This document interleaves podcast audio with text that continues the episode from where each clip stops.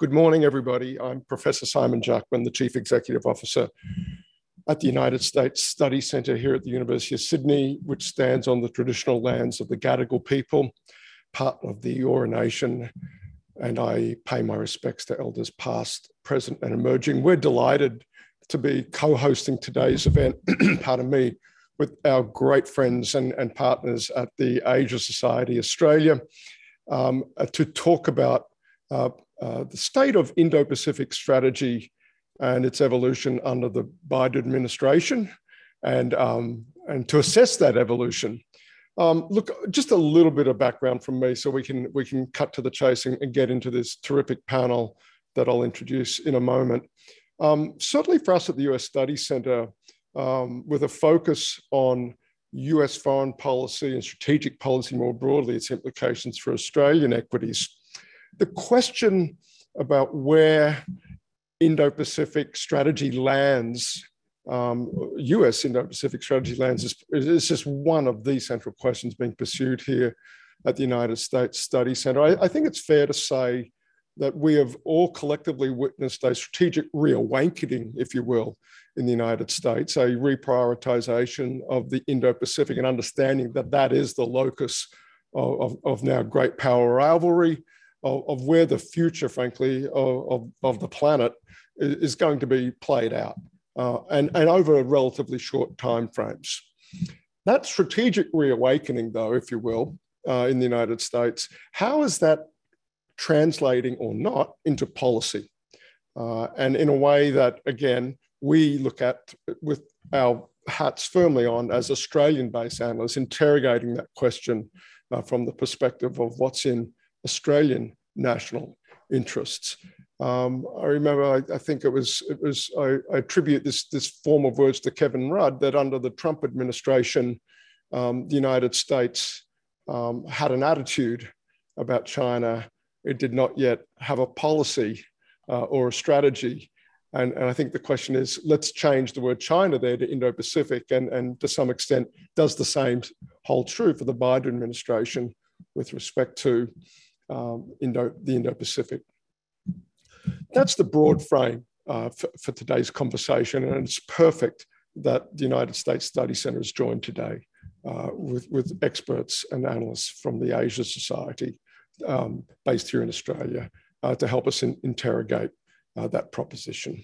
Let me briefly introduce the participants um, in, uh, on today's uh, uh session.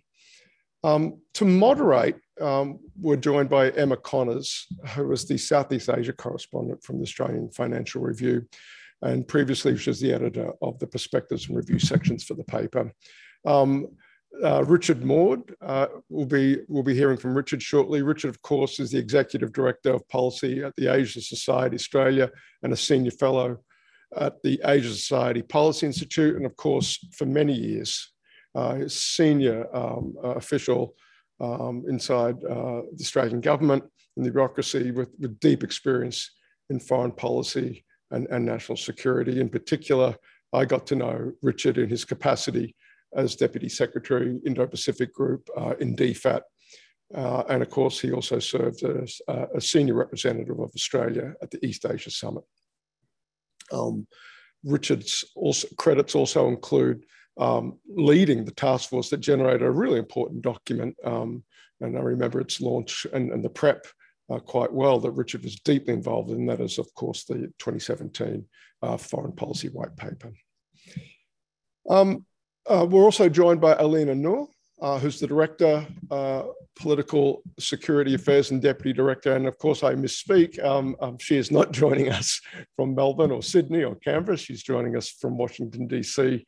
Uh, and we're delighted to have Elina uh, on the call. Her work focuses on security developments in Southeast Australia, in Southeast Asia, pardon me, uh, governance and technology, and preventing and countering violent extremism. Um, from the US Study Center, uh, two of my colleagues will be joining us today.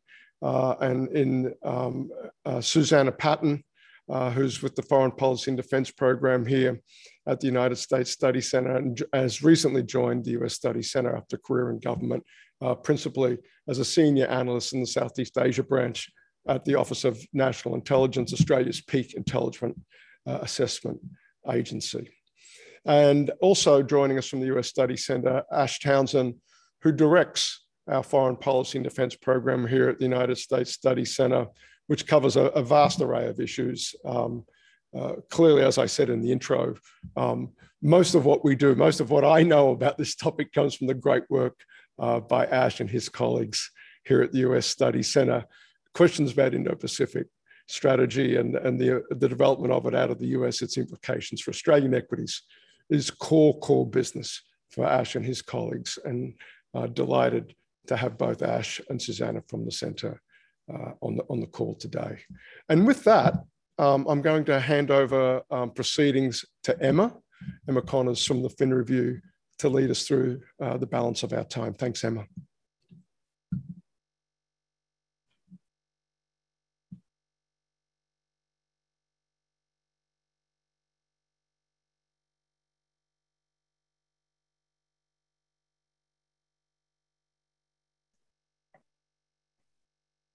Hi, okay, I'm off mute, that's great. Thanks everyone for joining us. Um, it's pretty early still in Singapore, so that's my excuse for taking a while. Um, but let's jump right in, as Simon suggested. This is such an important topic. We've had 10 months now for Biden White House, so we're getting a bit of a picture emerging. There's a lot that's happened in those 10 months. So I'll start by asking um, Ashley and Eleanor to give us sort of the, the the context, you know, what does the US Indo-Pacific China strategy look under President under President Biden and what should its objectives be? And how different is it to the Trump administration's approach? Ashley, perhaps you could kick us off. Thanks, Emma, and uh, thanks uh, all for those uh, kind introductions. It's great to be partnering uh, with our friends at Asia Society again today. And uh, Richard, Elina, we're really grateful to share the stage with you. Um, so, I mean, this is a difficult question in many ways because, of course, the Biden administration, despite being in office for 10 months, has not yet articulated um, uh, what its Indo Pacific strategy will be, and certainly hasn't uh, produced um, at least a public policy document on its Indo Pacific strategy, which is much anticipated uh, at the moment and which we hope to see in the coming months. Uh, but looking at the administration's rhetoric, um, going into um, uh, to office, uh, President Biden uh, spoke uh, very broadly about the United States being back as a leader internationally. And of course, at that time, he prioritized issues of the Indo Pacific and issues of, uh, of competition with China in his and his uh, senior cabinet members' um, um, um, official discourse. Um, but we have now watched for 10 months um, how that is translated into policy reality. And I think uh, it's fair to say that the region is still left uh, wanting certainly more information, but clearly more investment and prioritization and resourcing by the United States when it comes to investing in competition with China here in the Indo Pacific right now. Uh, it's not all bad news. The administration has done a really important and good job in restoring, um, if you like, the status quo um, of US policy in the region following the tumultuous years of the Trump administration. Um, in particular, when it comes to US relations with its allies and partners here in Asia. Um, the Biden administration has, as we would have expected, and as they said coming in, really sought to restore those bilateral relationships. In the case of Japan and South Korea, we have new host agreements in place for US forces. In the case of the Philippines, whose relationship with the United States has languished under both Duterte, but really through the Trump years as well, um, beginning actually in the, in the Obama administration, that has been restored with a new visiting forces agreement and, uh, and a restoration of an arrangement that will, in time, uh, strengthen or have the potential to strengthen America's military position in the Philippines. And of course, with Australia, the country that perhaps fared best through the Trump years, um, the Biden administration has continued with uh, that uh, alliance integration agenda. We'll talk about AUKUS a bit later, and has certainly continued um, um, uh, to to um, to prioritize many of the issues, not all, but many of the issues that matter to the U.S.-Australia alliance, and broadly across all of those partnerships the Biden administration has taken, if you like, a, a liberal internationalist frame to restoring um, uh, relationships in Asia. That is to say, um, in contrast to Donald Trump, uh, this administration has brought the United States back to the forefront of pandemic uh, response and economic recovery. It has begun to champion human rights issues again climate change, engage with multilateral architecture, and so forth. So there is this sense of a, of a holistic return of the United States to the status quo ante, if you like. Uh, but it's what's not there that is a concern. Um, the, the, the, Biden administration, when it comes to competing with China, and it's rearranged the deck chairs a little bit, shifting the rhetoric from great power competition to strategic competition um, uh, with China, it has really invested most in globalizing this competition and investing in the economic and technological foundations of American power for this competition, both enterprises which are important, uh, but both enterprises which will take some years to bear fruit and certainly to pay strategic dividends in Asia. So there are initiatives like bringing Europe more into the Indo-Pacific um, set of architecture, um, finding ways to bring Europe into infrastructure financing in the region through the Build Back Better world, um, prioritizing as well the long-term strengthening of future capabilities of the US military.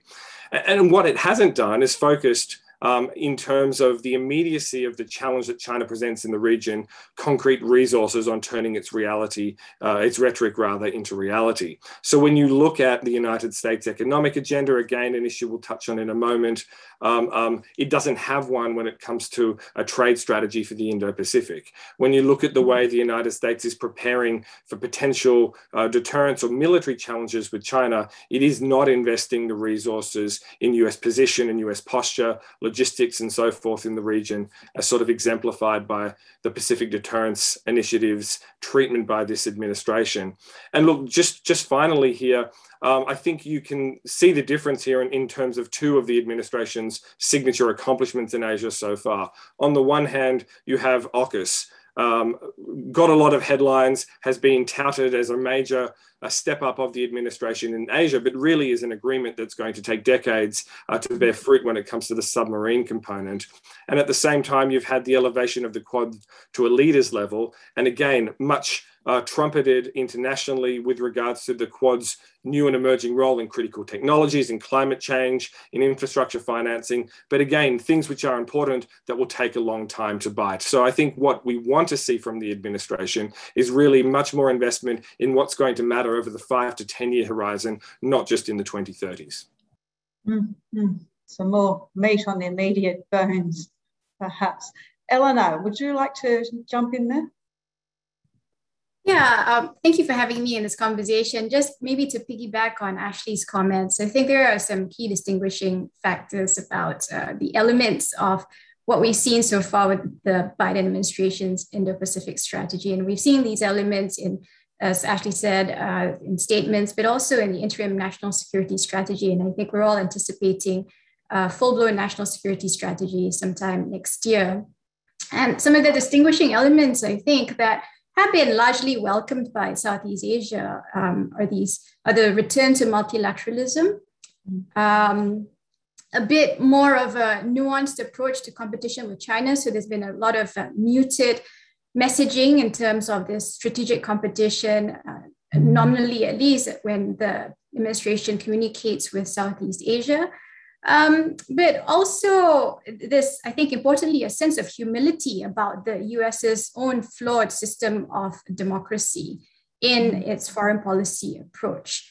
Um, I think what the Indo-Pacific strategy should be depends on who you ask, of course, right? And um, from Southeast Asia's vantage point, I think there are going to be questions about what this values-based approach, this emphasis or return to emphasis on democracy and human rights, how that will play out in the region, uh, particularly since many countries in Southeast Asia have been on the receiving end of a lot of preaching about human rights and democracy in the past, not always well received.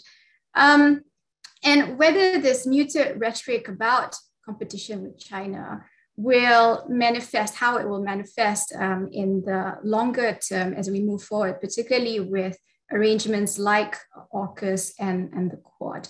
So let me leave it at that. I know we're, we're short on time. Sure.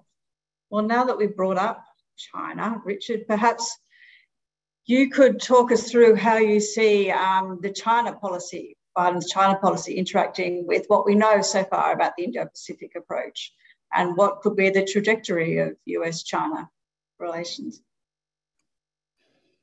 Yeah, thanks, Emma.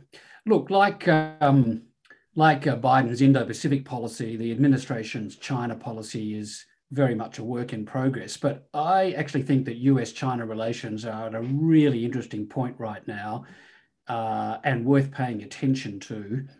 So the Biden team came to office with what's sometimes described as a uh, a counter compete cooperate model. So they said that they were going to compete toughly with China. Biden talked about extreme competition, but they also wanted to find some areas of cooperation and to put guardrails around uh, the competition to, to, to keep it constrained to some degree. So you often hear the Biden team talk about the importance of America responsibly managing quote unquote um, competition with China. And over the uh, course of um, the 10 months of the Biden administration so far, we have seen quite a lot of the competitive element. Um, Ashley mentioned the Quad and AUKUS. There's a whole bunch of things, other things with other allies and partners. There's a range of domestic policies, um, many of which have been continued since the Trump administration that go into that competitive basket. But we haven't seen uh, really any success at cooperation. But I think what's interesting about the last month or so is that we've now seen quite a lot of diplomacy uh, from the Biden administration. And in reasonably quick succession, we've had a phone call between President Xi uh, and Biden. We've seen the, uh, the plea deal that allowed Huawei CFO uh, Meng Wanzhou to return to China. There's been a resumption of trade and defence talks. Uh, we had an, an, almost cordial meeting between Jake Sullivan, Biden's national security mm. advisor, uh, and Yang Jiechi. And that's led to an announcement that there'll be a, a virtual bilateral summit between Xi uh, and Biden at the end of the year.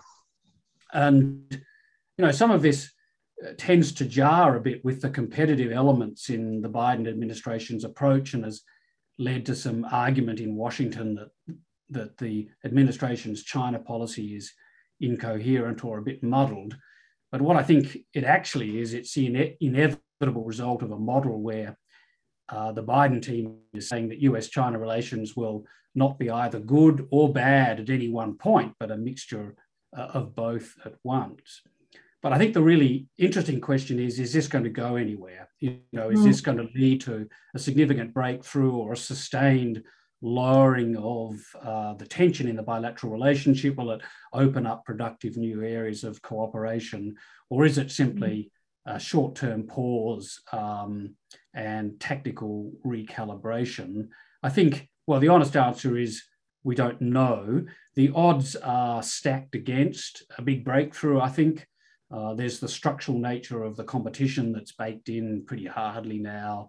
The domestic politics in both uh, America and China really work against um, a big breakthrough. Uh, the complete lack of trust on both sides, uh, the confidence in Beijing that America is a declining power and that compromise by China is both unnecessary and potentially dangerous for the party. All, all of those factors will push uh, the needle uh, towards the competitive end of the dial. But, but, but, but for all of that, it's it's worth watching. Uh, and uh, you know, uh, you know, if they did manage to work out a framework for this idea of uh, competitive coexistence, you know, it's a low probability but high consequence event, including for Australian policy our policy needs to stay flexible enough to accommodate that possibility. Yeah, I was just thinking as you were talking, I mean, it was only in March when we had that incredibly heated meeting between US and China officials at Alaska, you know, where there was walkouts and heated words. So certainly the tone has changed quite a lot since then. Let's, let's um, consider economic engagement. So it's time to enter the wonderful world of acronyms. And Susannah, if I could perhaps ask you just to give us um, sort of a brief précis of where we are. I mean, as you know, we've got now the CTPP emerging along with the RCEP. Um, you know, is the US crafting an effective economic strategy for the Indo-Pacific? And, and how should it, what should it do? How should it ensure it's not left, being left behind, seeing it's not part of either of those agreements? Yeah, sure. Well, I mean, sadly, it's it's a fairly short and simple story, which is that the mm-hmm. administration has been studied in its disinterest of regional trade arrangements, um, most notably the CPTPP, the successor agreement to the to the TPP. Um, uh, by its words, so talking about a worker centric trade policy, and by its deeds, like letting Trade Promotion Authority lapse. And even more modest proposals, like for a digital trade agreement, seem to have been bogged down and come to nothing. Um, and I think, even more importantly, perhaps, is what the administration is not saying. Um, we're not hearing that kind of rhetoric that we used to hear from the US about the idea that Asia is the most economically dynamic region in the world and the US is going to be there for its own benefit and the benefit of the region. That that sense is really lacking. Um, and without that, you know, it's very hard to think of an alternative way for the administration to get a kind of cut through and positive vision and traction in the region. Because other initiatives like on infrastructure or vaccines or pointing to private sector investment are going to be bitsy and they're not really going to respond to the sort of the need to compete with China on the economic questions. Now, mm.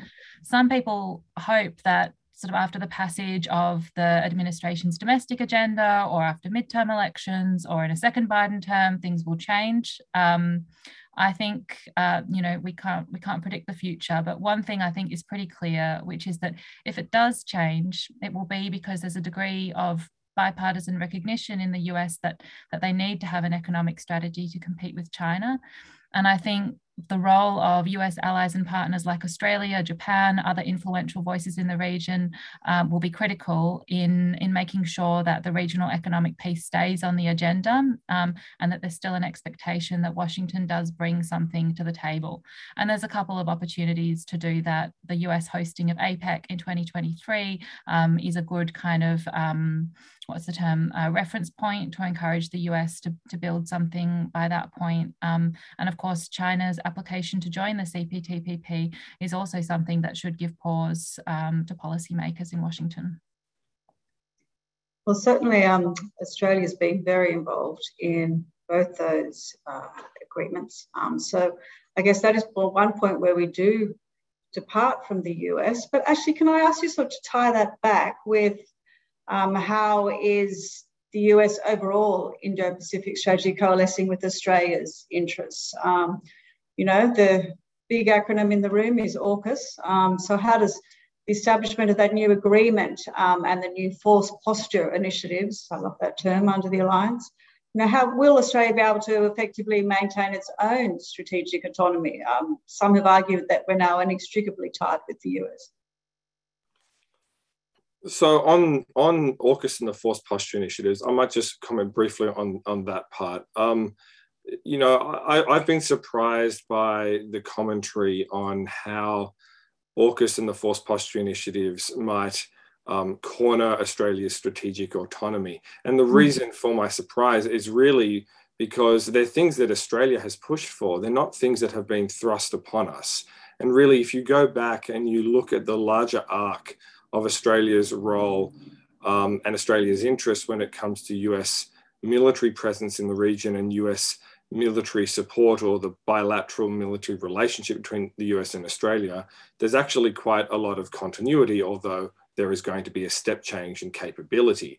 Um, and, and, the reason I say that is Australia has for a long time, and it's in um, numerous uh, Australian government documents, including those that are uh, that my colleague here this morning, Richard, has been involved in, um, that, Australia wants the strongest possible US forward presence in Asia.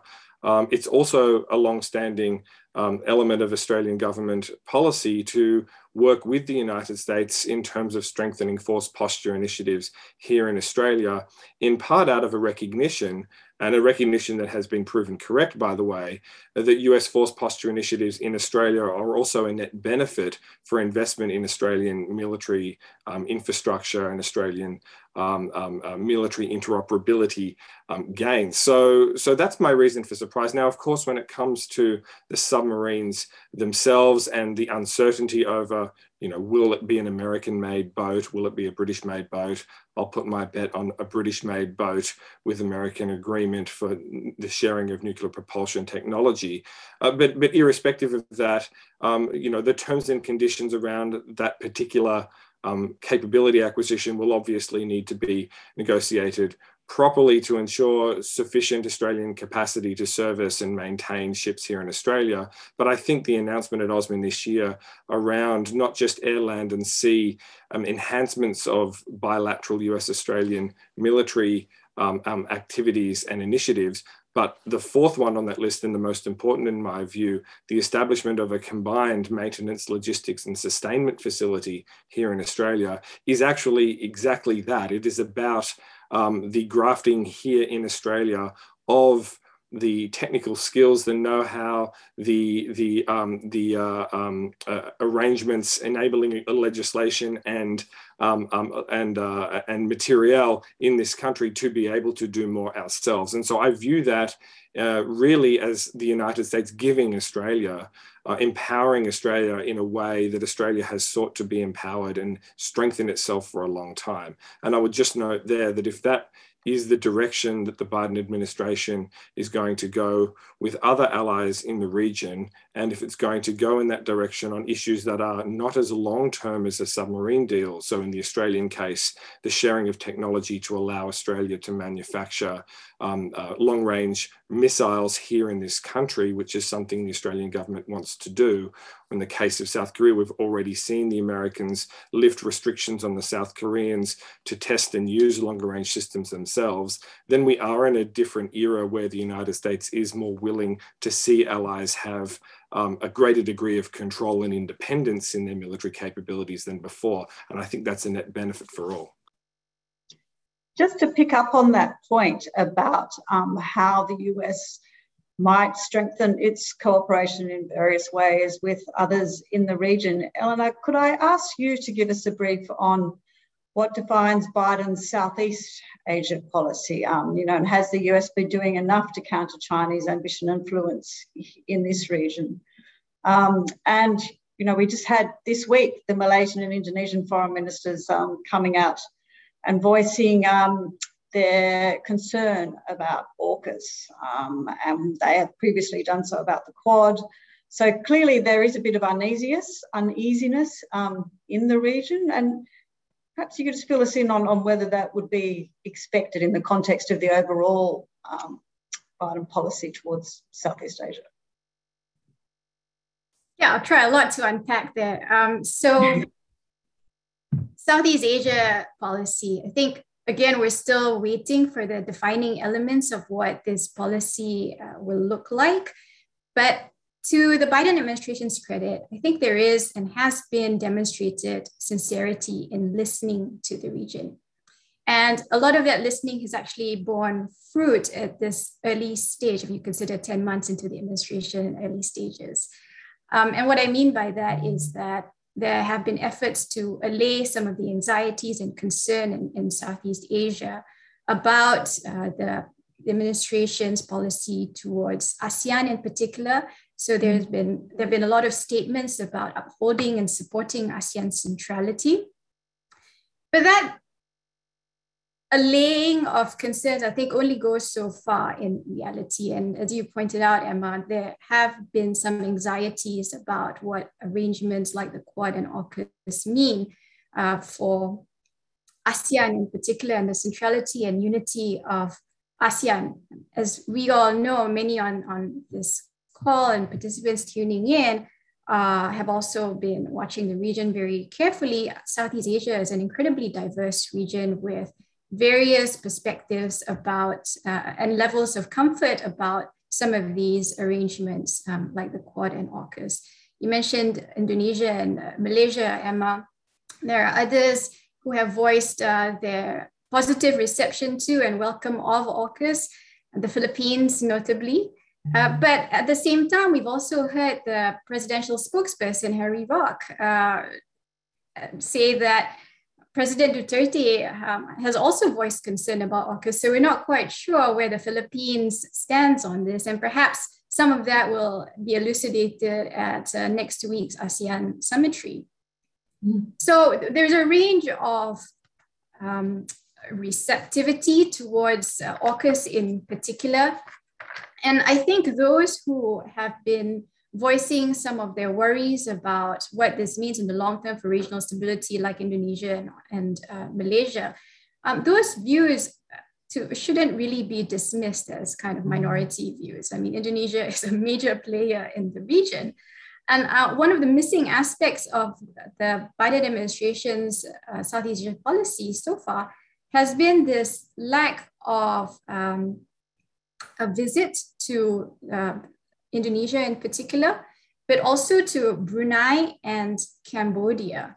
Um, Brunei, as we all know, is the current ASEAN chair. Cambodia is the incoming ASEAN chair. So, for all the support about ASEAN centrality, there hasn't actually been uh, much beyond lip service. Uh, there have been multiple visits to selected countries in uh, Southeast Asia that are perceived to be more like minded, Singapore and Vietnam in particular. And so we wait to see over the next few months whether there will be an ASEAN ambassador appointed, uh, whether some of the remaining posts in um, Southeast Asia will be filled, and whether there will actually be more than just this lip service to ASEAN centrality, beyond just picking uh, a select few from within Southeast Asia to work with. Okay, I'd like to pick up on some of the themes um, there, particularly to do with Southeast Asia. But first, I just encourage the audience to, um, if you have any questions that pop up during the discussion, please put them into the Q&A box because we do have a, a, fair amount of time at, at the end of the panel for, for questions. So keep them coming. Um, Susannah, can I just ask you, we just heard a bit there from Elina, very good context for the um, US India, how the US, what the US is doing um, with um, ASEAN and, and how the Quad and AUKUS have been received in this region. But how do those trends um, affect Australia's engagement with Southeast Asia? Um, you know, again, it's, it's a big topic because the countries in the region are so diverse. But certainly, um, there have been a few misgivings expressed, I guess, about, about what's been happening in recent months. But what's your take? Yeah, well, there's, I think there's been a shift in Australia's approach to the region, which is kind of yet to fully shake out in terms of the impact that it has on our relationships in Southeast Asia. So, over the past couple of years, we've moved to a much more kind of robust approach to the Indo Pacific, in which we seem to be conceiving of ourselves more as part of a US led balancing coalition against China, whereas previously we'd always been quite careful to distinguish ourselves and not depict ourselves as part of the kind of as part of that competition or, or, or balancing. And arrangements like um, the Quad and AUKUS, I think, changed that sort of balance in Australia's policy. Um, it would be naive to think that this will not affect our relationships in Southeast Asia, uh, whether for better or for worse, um, but it will have an impact. And I just want to echo what Elina said about, about Southeast Asian views of AUKUS, because I think it's really important to bear in mind that you know there are kind of two strains of thinking. This is a bit of a generalization but there are sort of two strains of thinking in the region um, about arrangements like AUKUS. One is that china is a is a problem and that we need robust us balancing to help manage the china threat. And the other is the kind of the plague on both your houses thinking. So the idea that both the US and China are contributors to a more tense and unstable region. And those two strains of thinking are found to differing degrees across all countries in the region, including Australia. So it would be a mistake to just dismiss the concerns expressed by Indonesia and Malaysia and to say that those are only in those countries, because as Elina pointed out, you also hear those similar concerns expressed in countries like the Philippines, which are to otherwise supportive. So Australia needs to sort of seriously reckon with that. And I think, you know, the best case scenario is that we continue to work very practically with countries on, on their priorities while simultaneously pursuing our strategic objectives with a narrower coalition. You leave the door open to the narrow coalition because you never know who might you know fall through it one day and you might be able to work in a different way with other countries as well. Uh, the worst case scenario is that we wrongly assume that everyone in the region secretly supports what we're doing uh, because that will that will lead us to all kinds of problems. Sure. I'll just uh, there's a question that's come in that's sort of um, focused on the region and i might flick it to you Elina because it sort of fits with the point you made about how the US hasn't yet gone to um, Brunei and Cambodia. Since in the last six months, we've had um, Lloyd Austin and Kamala Harris in the region. Um, they went to Singapore and Vietnam, both of them. So, would you do we think the US approach has sort of become more functional and even you know economical in the region? So this is the question from William um, in Chong in terms of is working and so very focused so that they're picking out the ones who they think they can um, achieve more traction with in this free and open Indo-Pacific strategy. Sure, from the window of the White House or the State Department or Defense Department in Washington, that makes sense. But how does that square with uh, this uh, rhetorical support for ASEAN centrality? And what does it mean in the longer term if there are greater fissures that are going to be created from this uh, pick and, and, and mix or pick and select from amongst the region approach that the US is currently taking. Um, I think one of the concerns is that while the US charges China with splitting um, partners and, and allies in the region, um, the US might actually inadvertently be doing the same by this with the selective approach. Um, so that also contributes to some of the, the hand wringing and angst that goes on within ASEAN at some of these meetings, uh, because there is, as, as uh, Susannah noted, there are varying degrees of concern about China, but also about the US in, in Southeast Asia. Hmm. Yeah, it's certainly been interesting to see the approach. Um, look, we would be very remiss of us not to talk about Taiwan, um, which has very much been the headlines recently. I wonder, Richard, if I could ask you um, to talk about what we, what the US under Biden is doing um, as far as the Taiwan policy goes, and perhaps what they should be doing. Um, you know, and we've seen some pretty impressive saber rattling from China recently. Um, is this sort of more of the same, or is it a worrying sort of escalation? Uh, it's definitely worrying. And I think um, the core problem here, Emma, is that the the dynamic that's sustained a kind of uneasy status quo over Taiwan for quite a long time is now um, now eroding quite significantly. And there are a number of factors for that. Um, a very important one is that we're, we're now seeing in Taiwan the full expression of a very distinct um, Taiwanese identity. Um, the second is, of course, that's coinciding with a China that's changed very significantly under Xi Jinping, a much more assertive uh, foreign policy, a more uh, uh, a less patient foreign policy. We've got a much more nationalist China, and also critically, we've got a much more capable Chinese military. So, you know, the the ability of China in a military sense to put pressure on Taiwan has grown significantly. And all of those factors are driving this intensified uh, Chinese pressure. I should, I, sh I should say that um, most people who watch this issue very, very closely don't think that a full on um, invasion of Taiwan is imminent. Um, China would very much prefer to win without fighting. It wants to wear down the Chinese, uh, the Taiwanese military, wear down uh, the Taiwanese people. It wants to give an impression that um, unification is inevitable and it's futile uh, to resist it. Uh, but still, we we can't be certain um, how much that uh, that calculus you know, uh, the cost, how much cost they're prepared to wear to force unification might change in coming years, particularly as China's military modernization rolls on. So it is a very precarious uh, position for us, and short of full on conflict, there are many more ways in which China can put uh, coercive pressure on, um, on Taiwan.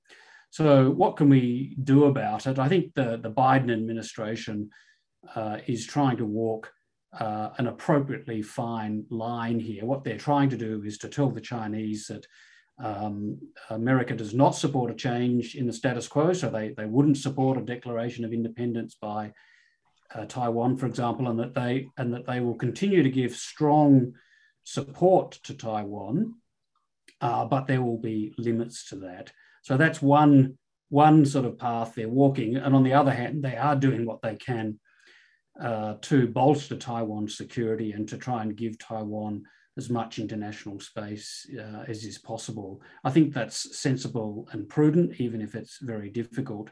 A second thing uh, that has to be done really goes to Taiwan's own uh, capability and will to fight.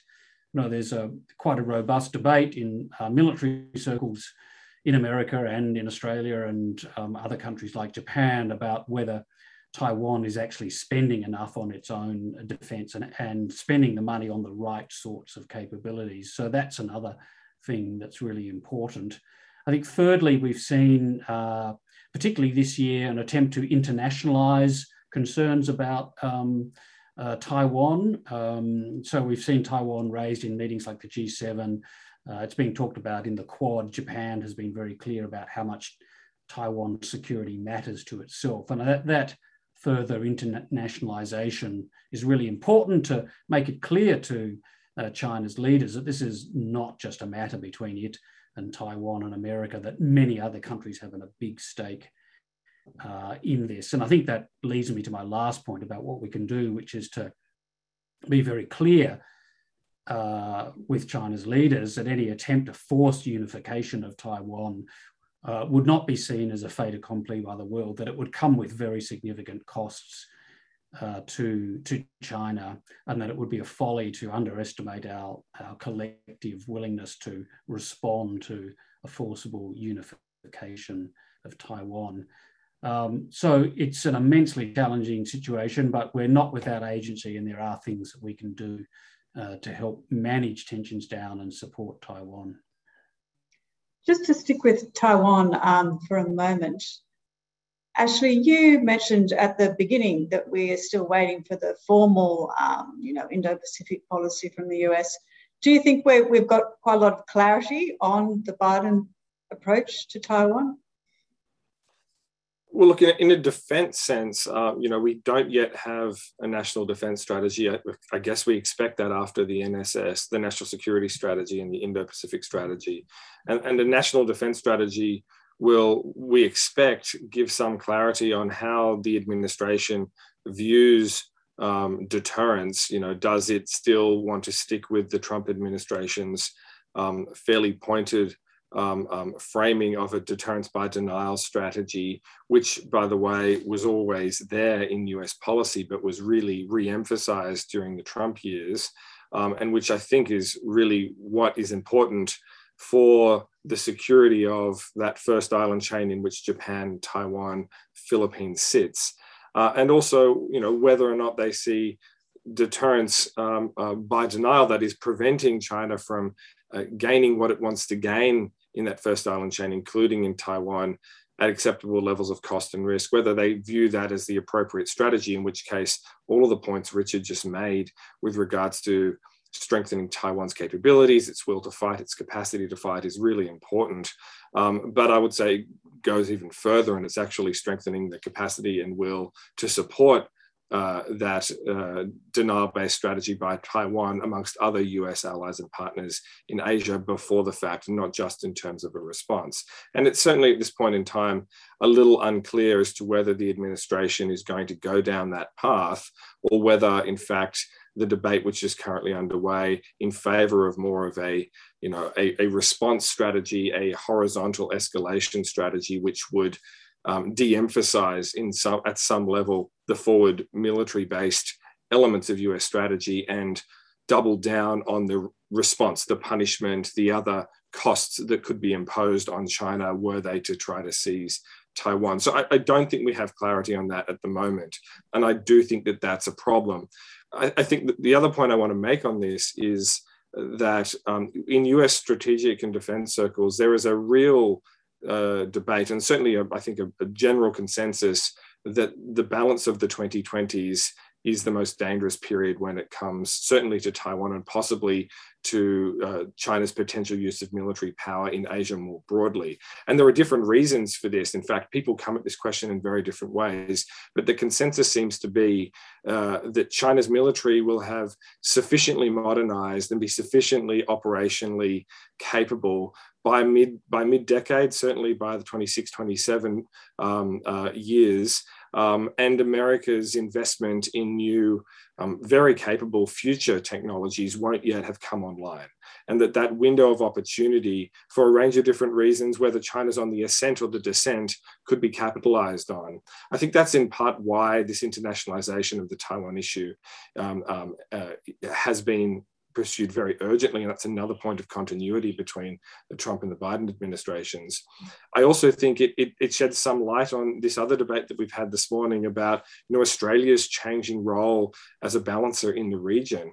I think all of this is premised on the fact that there is now a shared sense in Washington, Canberra, Tokyo, and other parts of the region um, that the United States can't play its traditional role. The United States cannot extend conventional military deterrence and defend its allies by itself, and that increasingly other, other Asian allies and partners, and I include Australia in that, will need to play um, in a varying kinds of supportive roles. That's not to say that we're going to be having boots on the ground in every potential regional contingency or deterrence posture, but it is to say that I think there's an awareness of that, that that is what lies behind this fairly important step up in, in Australia's active regional strategy and framing of it in those terms, Japan as well, and that that is unlikely to change quickly.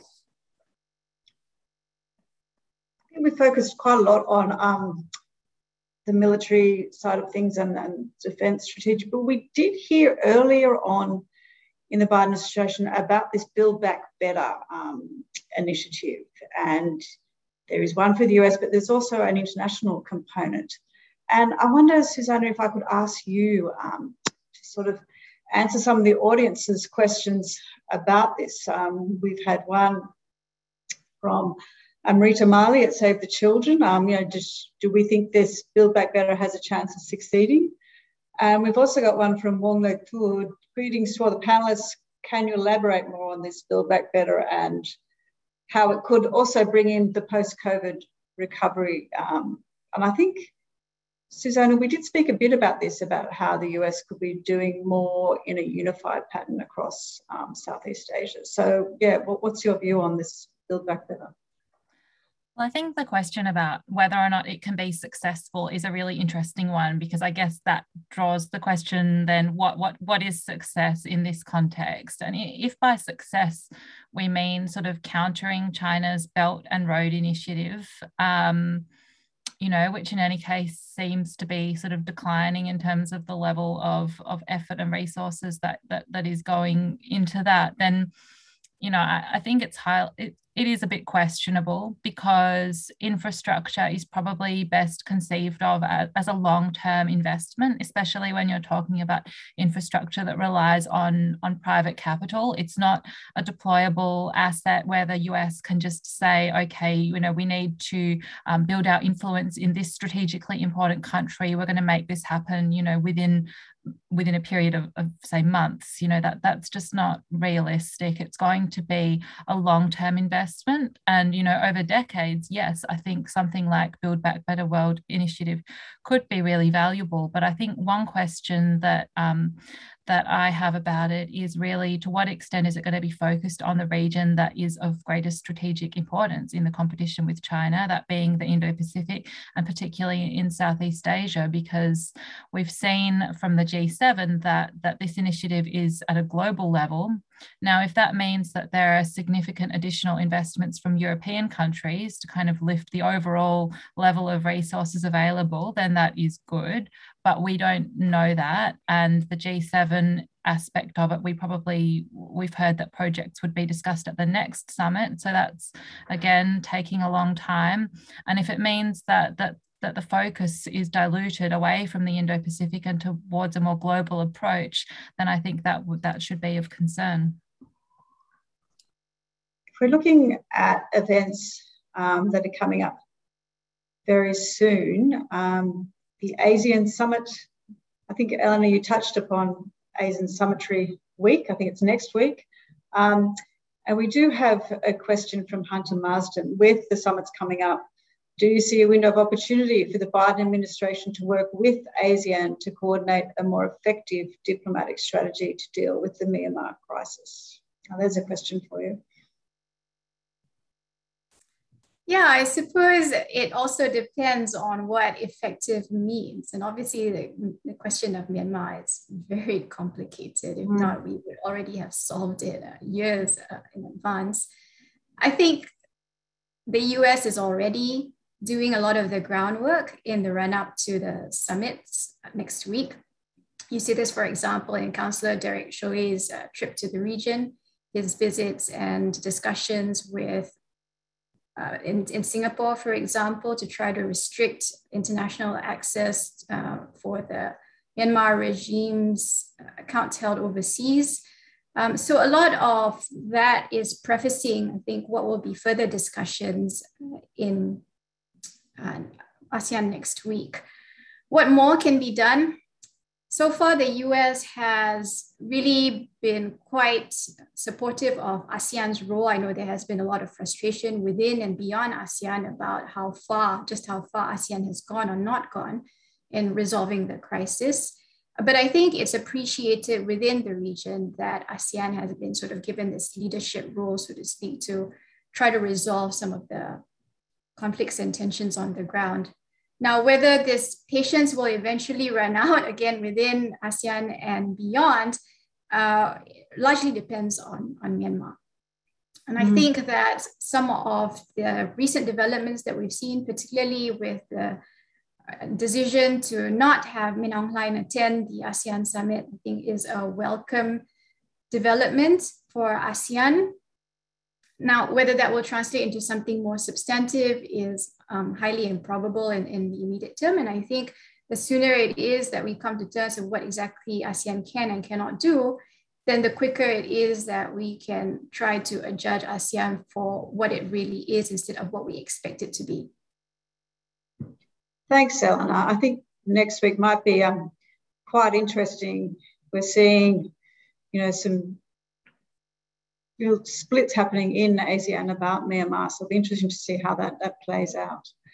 Um, I have a question from Alejandro Reyes. I think, Ash, if you could take this one. Um, so this is talking about rivalry in the US, uh, US China rivalry, but in the tech sphere. I mean, you know, we've talked a lot about um, AUKUS and the submarines do we see further decoupling and realignment in the tech field, particularly in regards to strategic tech?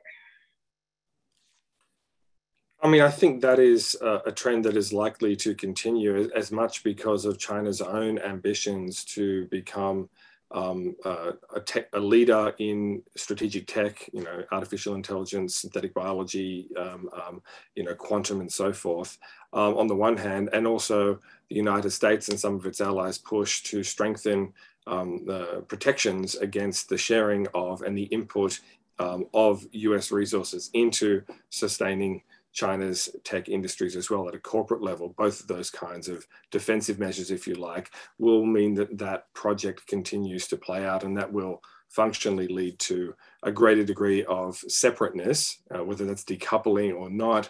Um, um, um, um, there's there's a debate around, but I think that that is likely to happen. Um, will AUKUS play a key role in driving this? I don't think so.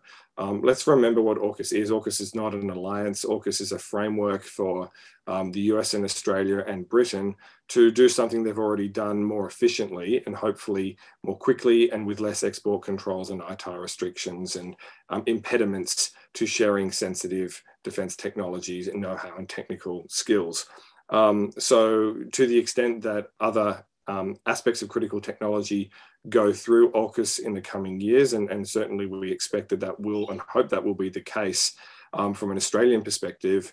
That is likely to graft greater um, um, um, capacity here in our industrial base and innovation base, but it is not likely itself to be a driver of decoupling. Okay, thanks. Well, look, we've covered a lot of ground and there's some really fantastic questions coming in, but we are getting close to time. I would like to ask this question that's been put forward by Trevor Rowe.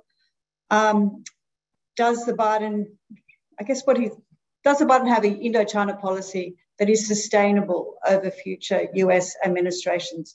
I really like this question because obviously we have seen so much disruption um, in US policy through the Trump administration and now the realignment under Biden. So I thought it was a good one to circle back and it probably will be our last one. Richard, could I ask you to take that one on? Um, thanks, Emma, and thanks, Trevor. It's a great question, and of course, it's it's an incredibly important one. It's one that's on the minds of policymakers everywhere. They won't say so, but it's on the minds of policymakers in Australia. It's certainly on the minds of policymakers in other parts of the region, including in Southeast Asia and Japan and Korea.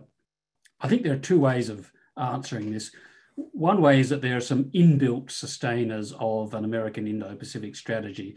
The China challenge is not going to go away, as we talked about earlier. Um, there will be strong competition. Um, uh, and America has very significant national interests in this part of the world. Um, and don't forget, there's a lot of continuity between Trump administration policies and Biden administration's uh, on the Indo Pacific, and it was the Trump administration, through its national security and national defense strategies, that shifted America's uh, focus very strongly away from the sort of 9 11 uh, counterterrorism era and towards state competition uh, with China in particular. Um, so uh, if there is um, if uh, there is a switch back to the Republicans in the next election, we will see some continuity. I do think there is a pretty big, important but here, though, and it goes to the state of the Republican Party at the moment. There's absolutely no signs of any recalibration or rethinking in the Republican Party uh, about the catastrophic end to the Trump administration. Indeed, really, uh, we're seeing Trump entrench his influence and Trump like candidates uh, in the party entrenching their influence. So there's no there's no going to be shifting back to a Republican Party of an earlier era. I mean, there's still a very long way to go, I know, but that that seems very likely. The Republican Party is still intent on uh, weakening American democracy in quite extraordinary ways, including by taking power away from uh, officials to certify state level elections and putting it in the hands of political bodies. So, uh, if not Trump as a candidate next time around, then likely uh, someone uh, like Trump. And that really probably does presage a return to America first uh, approach to the world, a high degree of um, nationalism, including economic nationalism, high degree of populism, um, a, a, divided, polarized America, which will be a weaker one. Uh, and if Trump himself, well, Trump has no real framework on China other than he doesn't like the trade deficit and what works for him politically. And a second Trump administration, if that's how it happened, would be, I think, a very wild ride. And that would be very damaging for America's global standing all over again.